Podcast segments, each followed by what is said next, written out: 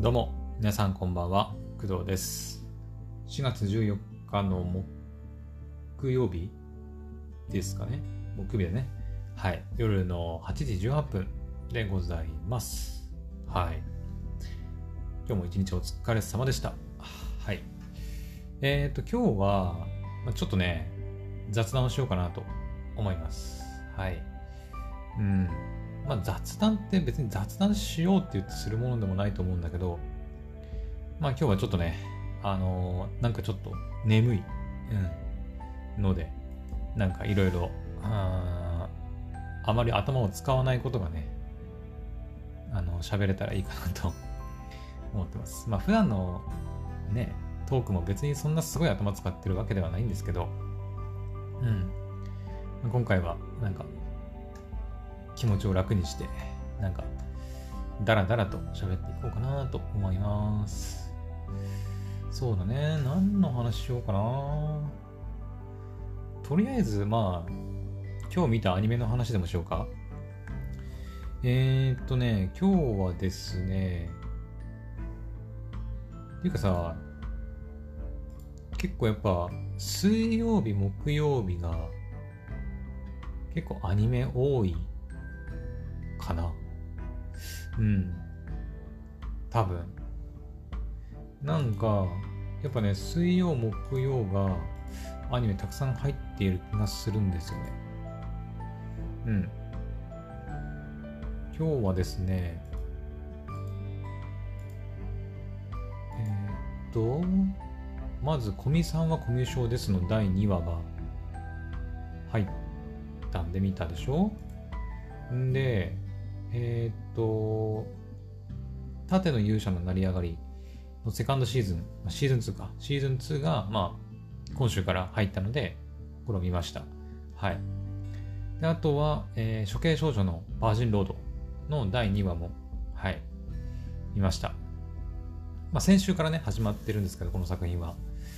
えーっとね、この作品に関しては、あのー うんと、まあ、ネタバレになるからあんまり言えないけど、えーと、まあ、なんかタイトルからね、なんとなく、あの明るい作品ではないんだろうなと、あの、思ってたんですけど、あの第1話のね、結構冒頭というか、最初の方がね、なんかこう、明るい雰囲気の作品だったから、ちょっと騙されたね。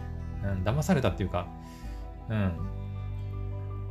急にこう、なんか作品の雰囲気がこうガラッと変わるシーンがあって、うん、そこにちょっとびっくりしたっていう感じですね。はい。ただ結構面白かったんで、第1話がね。うん。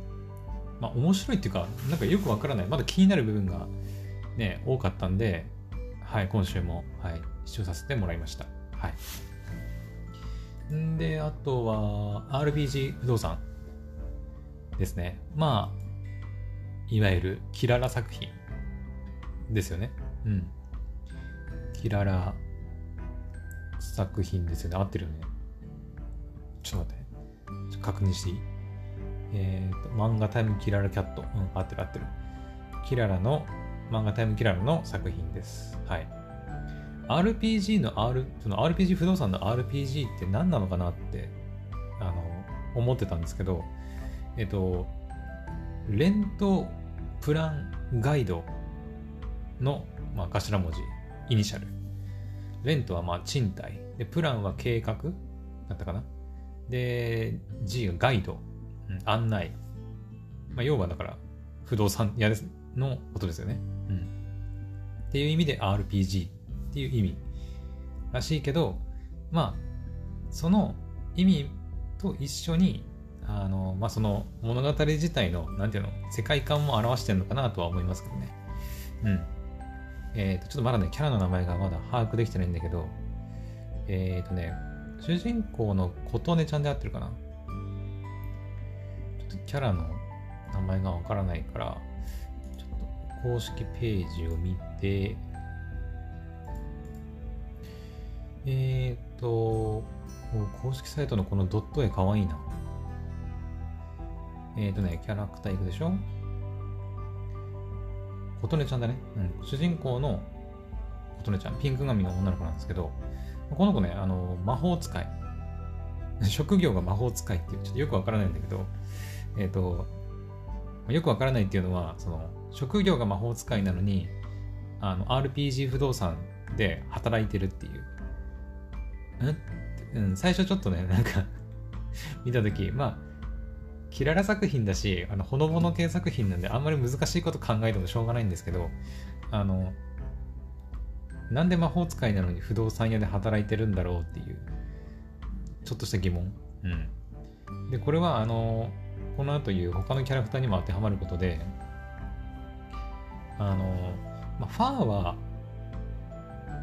いいのか。ファーはちょっとまだ謎だからね、ちょっと一旦置いといて、ルフリア。ルフリアちゃんは、あの、僧侶。僧侶らしい。うん。だから職業僧侶なのになんで不動産屋で働いてんのっていうこと。で、ラキラちゃんは、えー、職業戦士なのに、まあ、不動産屋で働いてると。うん。なんか最初の、え、職業戦士で、なんで戦士で働か、戦士として働かないのみたいな。ね、魔法使いなのに魔法使いとして働かないのとは思ったけど、まあ、そこはあまり深く突っ込まずに、うん。なんだっけな、なんか、琴音ちゃんが言ってたんだけど、なんかその魔法使いになるための学校出たらしいんだけど、なんだっけな。なんだっけ、なんて言ったんだっけ。魔法使いの学校出たんだけど、えっ、ー、と、なんかその、就職す、なんだっけな、ちょっと忘れちゃった。ごめんなさい、あの、忘れてしまったので、あの、ご自身で確認してみてください。はい、なんか言ってたんですよ。うん。なんか魔法使いの学校出たんだけど、なんだっけな、うん。他のね、そのメンバーも、まあ、いろいろね、理由があって、不動産屋の社員として働いてるみたいなんですけどね。ルフリアちゃんはなんだっけな、なんか王国の、えー、っと、なんだっけ、王国使い、王国使いじゃない。ななんか王国の国の、なんかその、ところで働きたいみたいなこと言ってたね。うん。なんかそれぞれだから、みんなその不動産で働きたいから働いてるっていうよりは、まあ、あくまでその仕事だから生活のためにみたいな感じで 目標目的を達成するために一応不動産屋で働いてるみたいな感じらしくて、うん、ゆるいなと思ってね見てましたけどはいまあキララ作品自体があの全体的にやっぱ雰囲気がねゆるいのでまあ見ててでもなんかこうね落ち着くというかはい。まあ、キララ作品らしい、ね、なんか、雰囲気の漂う作品だなと思って見てました。はい。結構面白かったですよ。うん。おすすめです。ほんわかしてる感じ。まあさっきも言ったけど、なんかあんまり深いことを考えずに、なんかもうただひたすらぼーっと、あ、あはは、あははって言って見てられる作品ですねはい。んで、あとはそうだね、あ、出会いもん。出会いもんも今日見ましたね。えっ、ー、と、和菓子が、まあ、テーマ、テーマというか、うん、ちょっと重要なね、テーマになってる作品ですね。えっ、ー、と、まあ、これちょっと前にも言ったんだけど、出会いもんの、あの、作品の PV だったかな？を最初見たとき、えっ、ー、と、その、ね、名前がさ、名前と、あの、なんていうの？出会いもんっていうそのロゴっていうかさタイトル？デザインが完全にバラカモンなんだよね。あのバラカモンっていう作品があれ何年前だ？バラカモン。えー、もう結構前だと思うね56年ぐらい前もうちょっと前かなそんな前じゃないかなまあバラカモン出る作品があるんですけどそのアニメがちょっと前にやっててで、バラカモンはね、確か、えー、っと、どこだっけな場所。確か主人公が書道家なんだよね。書道家で、で、ちょっとその、書道、なんか、偉い先生かなんかになんか、失礼をは働いて、なんかね、ちょっと失礼を働いて、それで、なんか、すごいど田舎に島だっけな？あれちょっと忘れたな。島だかなんかすごいど田舎にまあ、やってきて、そこで、あの、まあ、暮らして、その、村だかその島だかの地域の人たちといろいろ交流して、あの、なんかいろいろ大事なことを学ぶ、学ぶっていうかね、うん、経験するっていうお話があるんですけど、それがバラカモンっていうのがあって、で、完全にね、その、まあ、出会いもんっていうものとバラカモンっていう、そのなんか、なんていうの？インイントネーションじゃない、響き？響きと、その、タイトルのデザインから、完全にね、出会いもんは、バラカモンの、なんか、続編とまではいかないけど、うーん、なんていうの、外伝みたいな話かなと思ってたんですよ、最初。うん。でもね、あの、全然関係ないらしくて、出会いもんとバラカモンは。はい。全然関係なくて、うん。まあ、出会いもんはですね、あのまあ、第1話しか私見てませんけど、えっ、ー、と、まあ、主人公、えっ、ー、とね、島崎信長さんかなうん。が声優ややってるんですけど、が、えっ、ー、と、もともと、えっ、と、和菓子のお店、えー、緑章だったかな？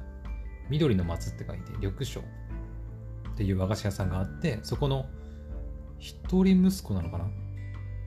ちょっと私まだ第一話しか見てないんでね、わかりませんけど、まあ、そこの、え息子さん。で、で、両親が、おじいちゃんの代かな？おじいちゃんの代からあの和菓子を、いや、わかんない。おじいちゃんの代からかわかんない。さらにその前の代もあるかもしれないけど、おじいちゃんもあの和菓子をやってて、で、お父さんも、えお母さんも和菓子を作る仕事をしてると。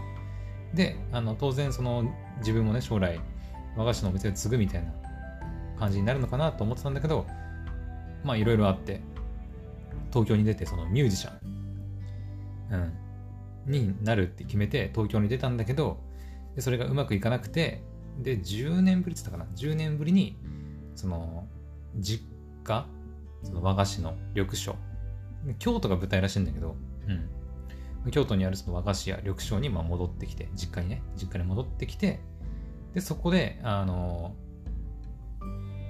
なんだっけあの、自分は和菓子の店、その要は緑章を継ぐんだって言って戻ってきたんだけど、あの、そしたら、あの、実家に帰ってきたら、見知らぬ女の子が、あの、いて、まあ、その子が、まあ、居候してたと。うん。居候の女の子がいて、小学生なのかな？確か。うん。で、いて、その子は、すごくなんかこう、いいい子というか、なんかちょっとこう、大人びてる子というか、まあまあ、あんまり人にね、頼ることを知らない子というか、感じの子で、まあ、主人公との出会いはあんまり良くなくて うん。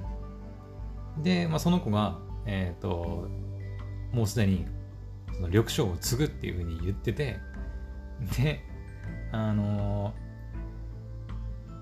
ー、ね、ずっと家を出て開けてた息子が急に帰ってきて、急に店を継ぐなんて言うから、あの、いや、私が継ぐから、大丈夫です、結構ですみたいな感じでね。結構最初仲は険悪だったんですけど、はい。まあ、そんなこんなで、いろいろあって、二人の中が、二人の仲がどうなるのかみたいなところとか、っていうのがまあ描かれていくのかなと思っております。はい。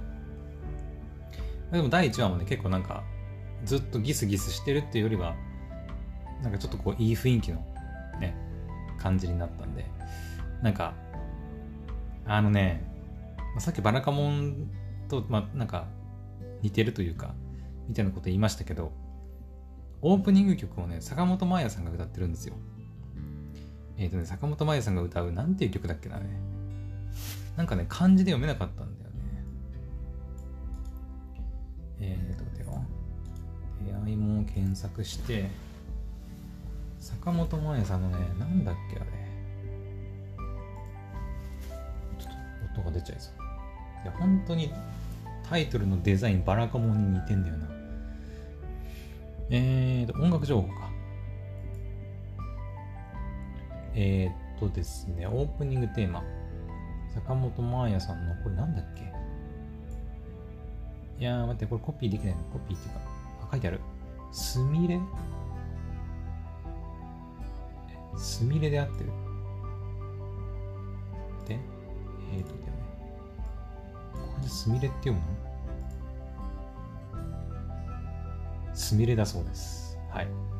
あのー、オープニング曲は坂本真綾さんのすみれっていう曲。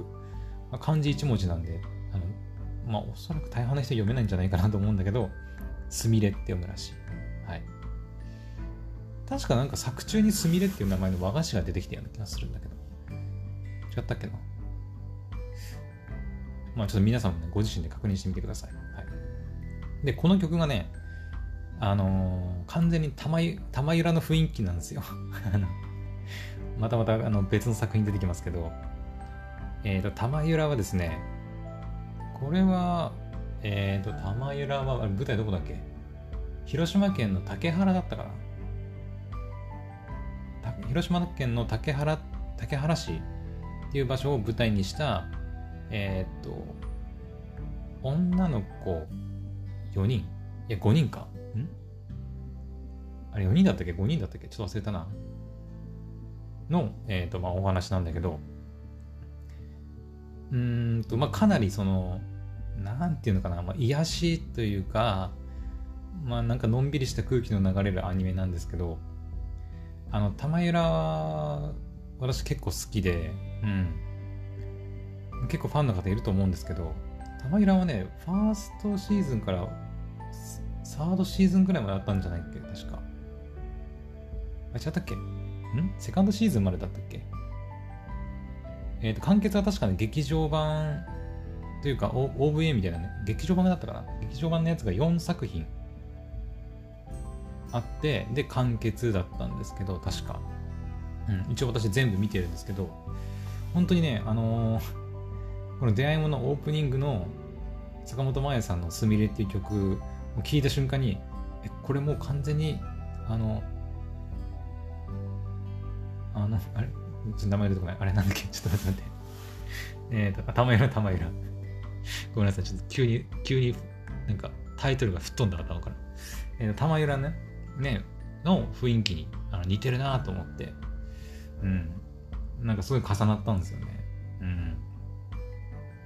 まあだから今回のその出会いもね、すごいなんか、なんだろう、人とのつながりの温かみというか、ね、なんかそういったところを感じさせてくれる作品なのかなと私は勝手に思ってます。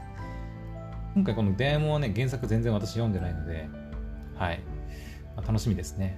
はい。結構ね、最近漫画をその UNEXT で読むようになったんで、特にそのファンタジーものとか、ラブコメとか、まあ、そういった作品を集中的にね、結構もう UNEXT で漫画を読むようになったんで、あの今期入ってるアニメの中にもですね、結構あの原作読んだことがある作品ってあるんですよ。例えば、えー、っとね、例えば、例えば、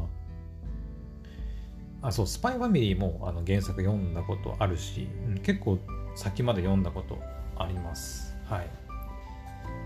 あるし、あとは、格好の言い名付けは、まだアニメ入ってないんだけど、UNEXT では。入ってないんだけど、えっ、とね、UNEXT で漫画1巻だけ読んだことあったかな？確か。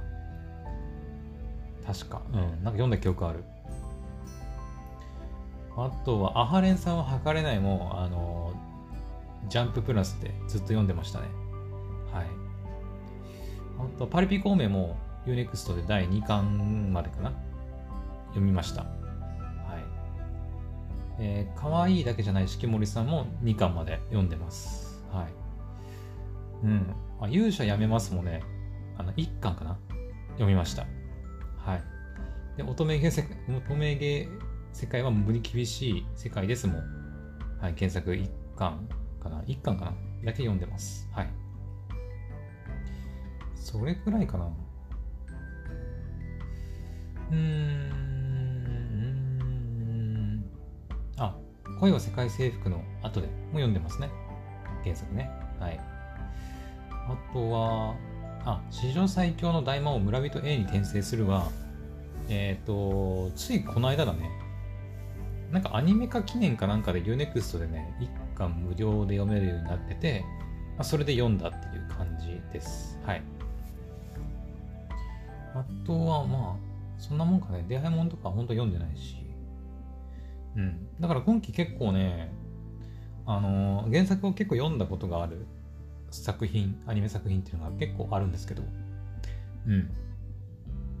まあでも本当に出会いもんのように、本当に原作何にも読んだことない作品もあって、私の中ではほぼオリジナルアニメーションみたいな感じになってるんでね。まあその原作読んでても、の結構楽しめる作品っていうのがあると思うので、うん。もう内容もね、私、あんま覚えてなかったりするので、その時々はね、読んだ時は楽しかったりするんだけど、こう、数日、数日、数週間経つと、あれ、内容な何だったっけ？みたいなね、感じで結構忘れたりするんでね、まあ、アニメでやってくれると、うん、まあ、ありがたいなっていう感じで、はい。漫画は漫画で、アニメはアニメで結構楽しんだりしてます。はい。原作知らない作品に関してはもう、ね、それこそ本当にオリジナルアニメーションみたいな感覚で、毎回毎回ね、どんな展開になるんだろうとか楽しみで見てます。うん。今期さ、でも、あのー、今期結構アニメあるよね。アニメがあるっていうか、あのー、私が見たいっていうか見てるさ、見る作品見たい作品？結構あると思うんだよね。現時点で何何作品ぐらい？今ね、20超えてるのは 22? うん、今22作品あって、えー、っと、一応この中で見てみて、面白くなかった作品とかあんまないんだよな。うん。22作品見てるんですけど、しかも大半がね、普通の30分の作品なんですよね。ショートアニメ今回ほとんどないかも。ないな。やばいな。ちょっと待って、今かなりやるかもしれない、アニメ。今で22作品でしょ？で、こっからさらに、え、括弧の言い名付けでしょ？えー、あと、え、四季森さん。あ、今言ってるのは、これ絶対見ようと思ってる作品のことね。あの常に、もうすでに、あの、もういいかなと思ってる作品もあったりするんで、えっ、ー、と、括弧の言い名付け、四季森さん、えデートアライブでしょ？えっ、ー、と、あとは、このヒーラーめんどくさい。うんうん。これ見たいね。あとは、あとは、骸骨騎士様とこれ面白いかな？骸骨騎士様、ただいま異世界へお出かけ中っていう作品があるでしょ？うん。ちょっとこれはまだちょっと見てみないとわかんないね。あって、くらいか。うん。それぐらいか？ですかね。もしかしたらね、まだまだあの、ただここに表示されてないだけで、はい。他にまだたくさん作品あるのかもしれないんだけど、まあ、今んとこ把握できてる作品はそれくらいかな。だから、まだ見れてない作品が5作品ぐらいあって、今22作品だから、27作品ぐらい、今期。いや、めっちゃ多いな。面白い作品が多すぎて。うん。結構今期良作じゃないかな。まあ、冬アニメ、今年の冬のアニメのね、振り返りとかもしなきゃいけないんだけど、冬アニメね、なんだかんだで、えー、24作品あるんだけど、そのうちね、見てない作品も、見てないっていうか、見、見なくなった作品とかもあるので、うん、23ぐらいかな。まあ、その中にはね、ワールドトリガーのサードシーズンとか、まあ、鬼滅の刃とか、うん、その辺も含まれての数なんで、ちょっと今期はね、かなり多いね、数がね。うん。多いっすね。あれ？進撃の巨人ってどうなった？ちょっと待って待って。あれ？進撃の巨人って今、えーと待って、進撃の巨人ファイナルシーズン。ファイナルシーズン、どれだ？ファイナルシーズン、これか？えーと、ファイナルシーズンの人類の夜明けのこれ次って入らないのか？今季入んない感じかな。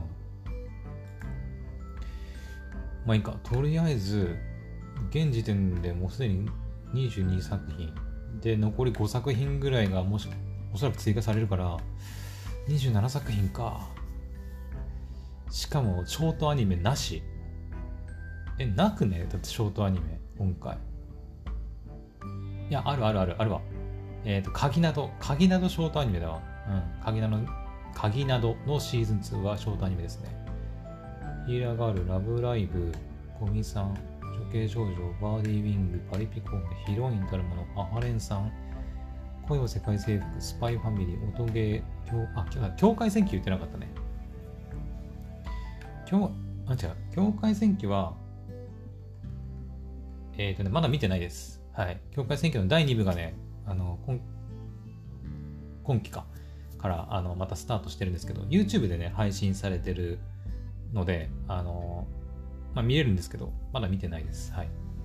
あとは魔法使い黎明期、えー、対馬に、かぐや様、勇者やめます、鍵など、くのいち椿、史上最強の大魔王、盾の勇者、出会いも RPG 不動産。えー、マジか、今期ショートアニメ1本しかねえの。それで数27作品とかあんの？やばいな。今期めっちゃ忙しいかもしれん。忙しいって言うとあれだけど、今期めちゃくちゃ見る作品あるかもね。うん。いや、嬉しいけどね。嬉しいけど、こんなにね、楽しい、面白い作品がたくさんあるってのは嬉しいことなんだけど、はあ、こりゃ大変だわ。うん。大変ですね。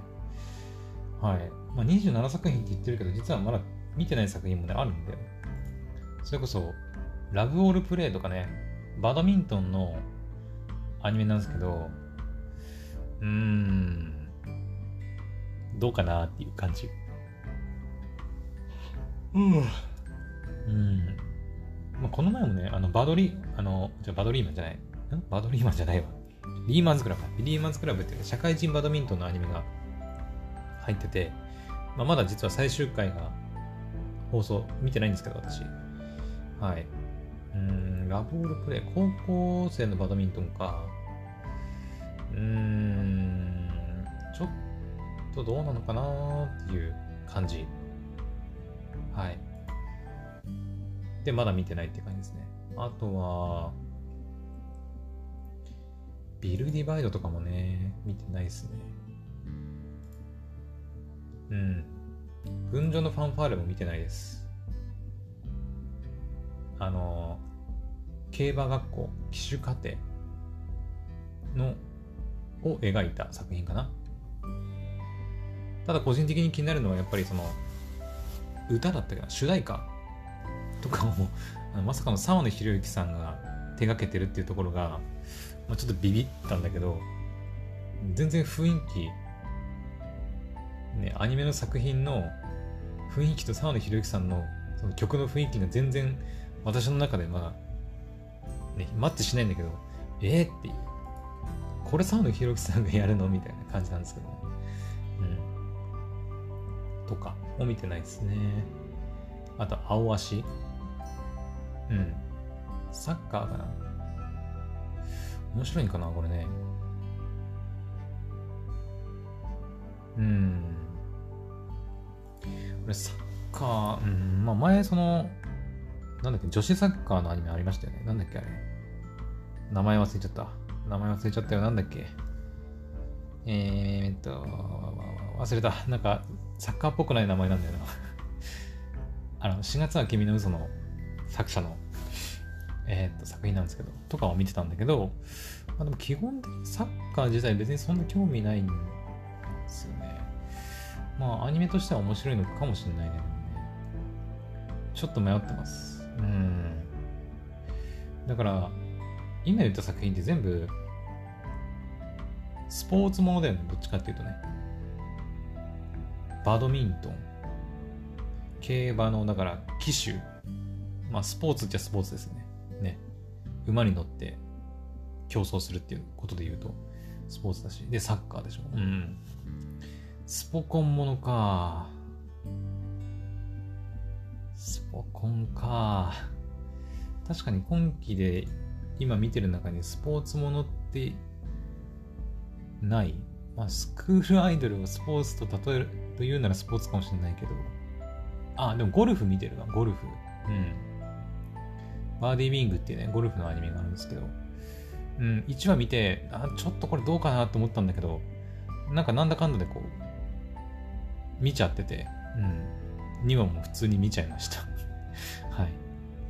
すっげえ面白いってわけじゃないんだけど、なんかこう、なんか、うーん、うんって見て見ちゃうっていうね。よくわかんないんだけど、うん、不思議な魅力がある作品ですね。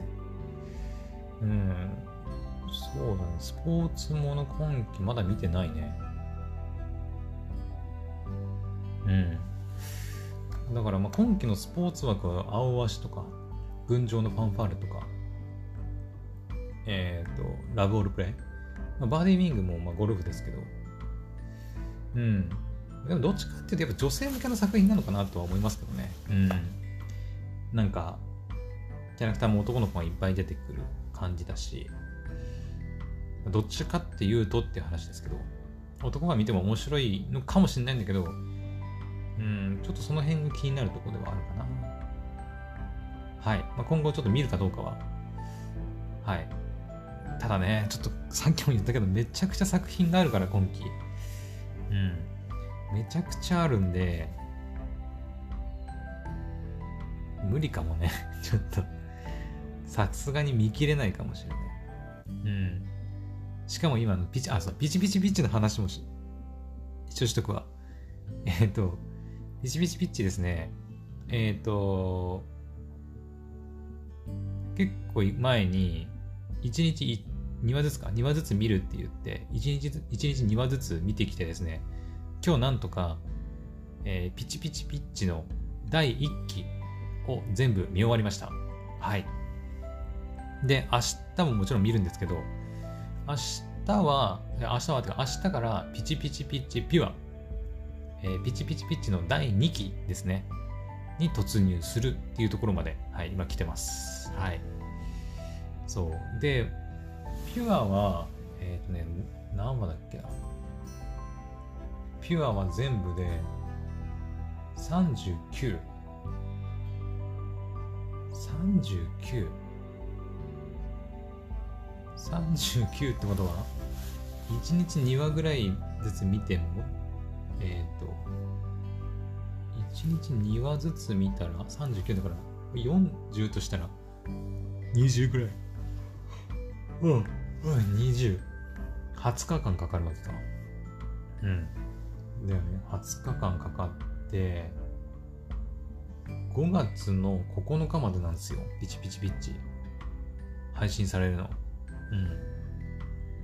まあだからギリねなんとか全部見切れると思うんだけどちゃんと見ればねはいただピチピチピッチも毎日2話必ず見なきゃいけないっていうあのノルマがあるのでそれも見ながら春のアニメ27作品もう見なきゃいけないってなると、ちょっとね、さっき言った3作品とかは見てる余裕ないんじゃないかなと思いますけどね。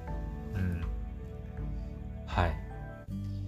まあそんな感じで、本当にあの、アニメ見るのに、なんか、大忙しっていう感じです。はい。こんなにね、嬉しくて楽しい忙しさはないんですけどね。うん。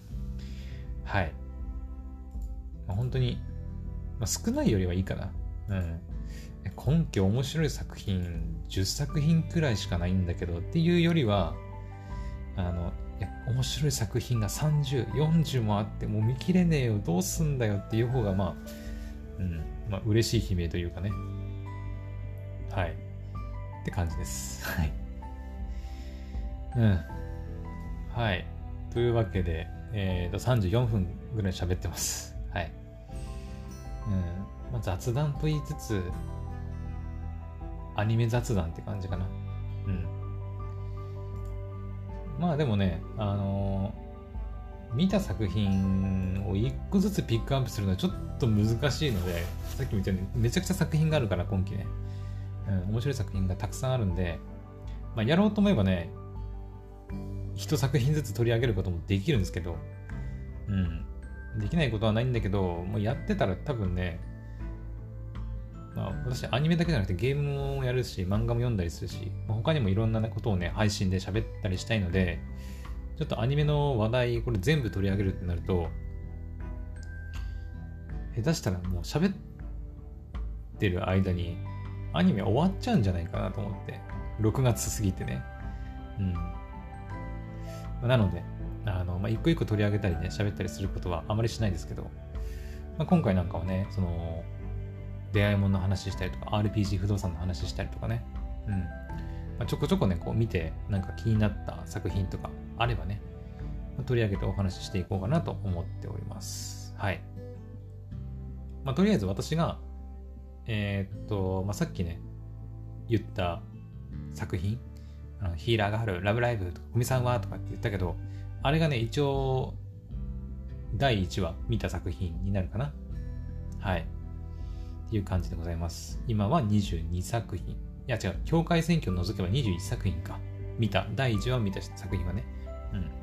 境界選挙を含めて、かつ、えー、っと、まだ配信されてない作品を含めると、今期の視聴作品数はおそらく27作品ぐらいになるんじゃないかなと、うん、思います。はい。いや、多いですね。本当に。嬉しい限りでございます。はい。皆さんはなんか、好きな作品とか、今期、いや、これおすすめだよっていうのはありますかね？うん。はい。まあ、私もね、結構その、人気のありそうな作品とか、うん、なんつうの、大型タイトルっていうか、うん、っていうのは結構ちゃんと抑えてるつもりではいるんですけどね。はい。まあだから、うん。あとあれか。あのー、各配信サイトとかで独占配信されてる作品とかもありますよね。そうそう。あ、これも言わなきゃいけないんだよな。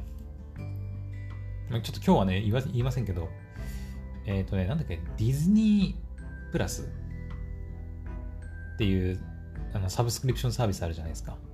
ディズニープラス、あのディズニーの作品がいろいろ見れる作品ありますよね。あのね、最近ね、ディズニープラスがね、オリジナルじゃない、えー、独占配信を、アニメの独占配信をなんか何作品かやってて、確か今期ね、えー、とね、サマータイムレンダーとか、ブラックロックシューター、ダウンあドーンフォールとか、あとダンスダンスダンスールとか、っていう作品を確か今期ね、独占配信してんだよ。うん、ブラックロックシューター、ドーンフォールとか、ダンスダンスするあたりね、ちょっと気になってたんだよね。見たかったんだけど、まさかのディズニープラス独占かよっていうね、うん、ところもあるんで、まあ、そういった作品も含めると本当に30作品以上あるんだけど、うん。まあ、ちょっとディズニープラスはうち契約してないんで、見れないですね。うん。まあ、だから後々 Unext とかでなんか配信されるようになって、すっげえ面白いんだっていう風になれば見るかもしれないね。うん。はい。ちょっとディズニープラスに関してはまた別の配信であのしっかり喋ろうかなと思います。はい。というわけで、えっ、ー、と、まあ、長々と、えもう40分になる。はい。長々と40分喋ってしまいましたが、はい。今回の配信は以上にしたいと思います。それではまた次の配信でお会いしましょう。バイバイ。